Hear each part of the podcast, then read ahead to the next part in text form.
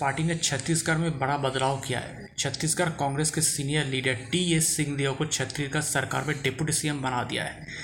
अभी छत्तीसगढ़ में कांग्रेस की सरकार आया सीएम है भूपेश बघेल। लंबे समय से टी एस सिंहदेव थोड़ा नाराज़ चल रहे थे। उनको लगता था कि वो भी सीएम बन सकते थे, लेकिन पार्टी ने उन्हें सीएम नहीं बनाया। तो इसे लेकर अगर और नाराज़गी ना बढ़े, इसलिए उनको डिप्टी सीएम बना दिया गया। इस साल के एंड में छत्तीसगढ़ में विधानसभा चुनाव है। और कांग्रेस चाहती है कि सब एकजुट होकर चुनाव में लड़े। अब देखना पड़ेगा उनको डिप्टी सीएम बनाकर क्या छत्तीसगढ़ कांग्रेस एक होकर विधानसभा चुनाव लड़ पाते हैं इस साल के एंड में।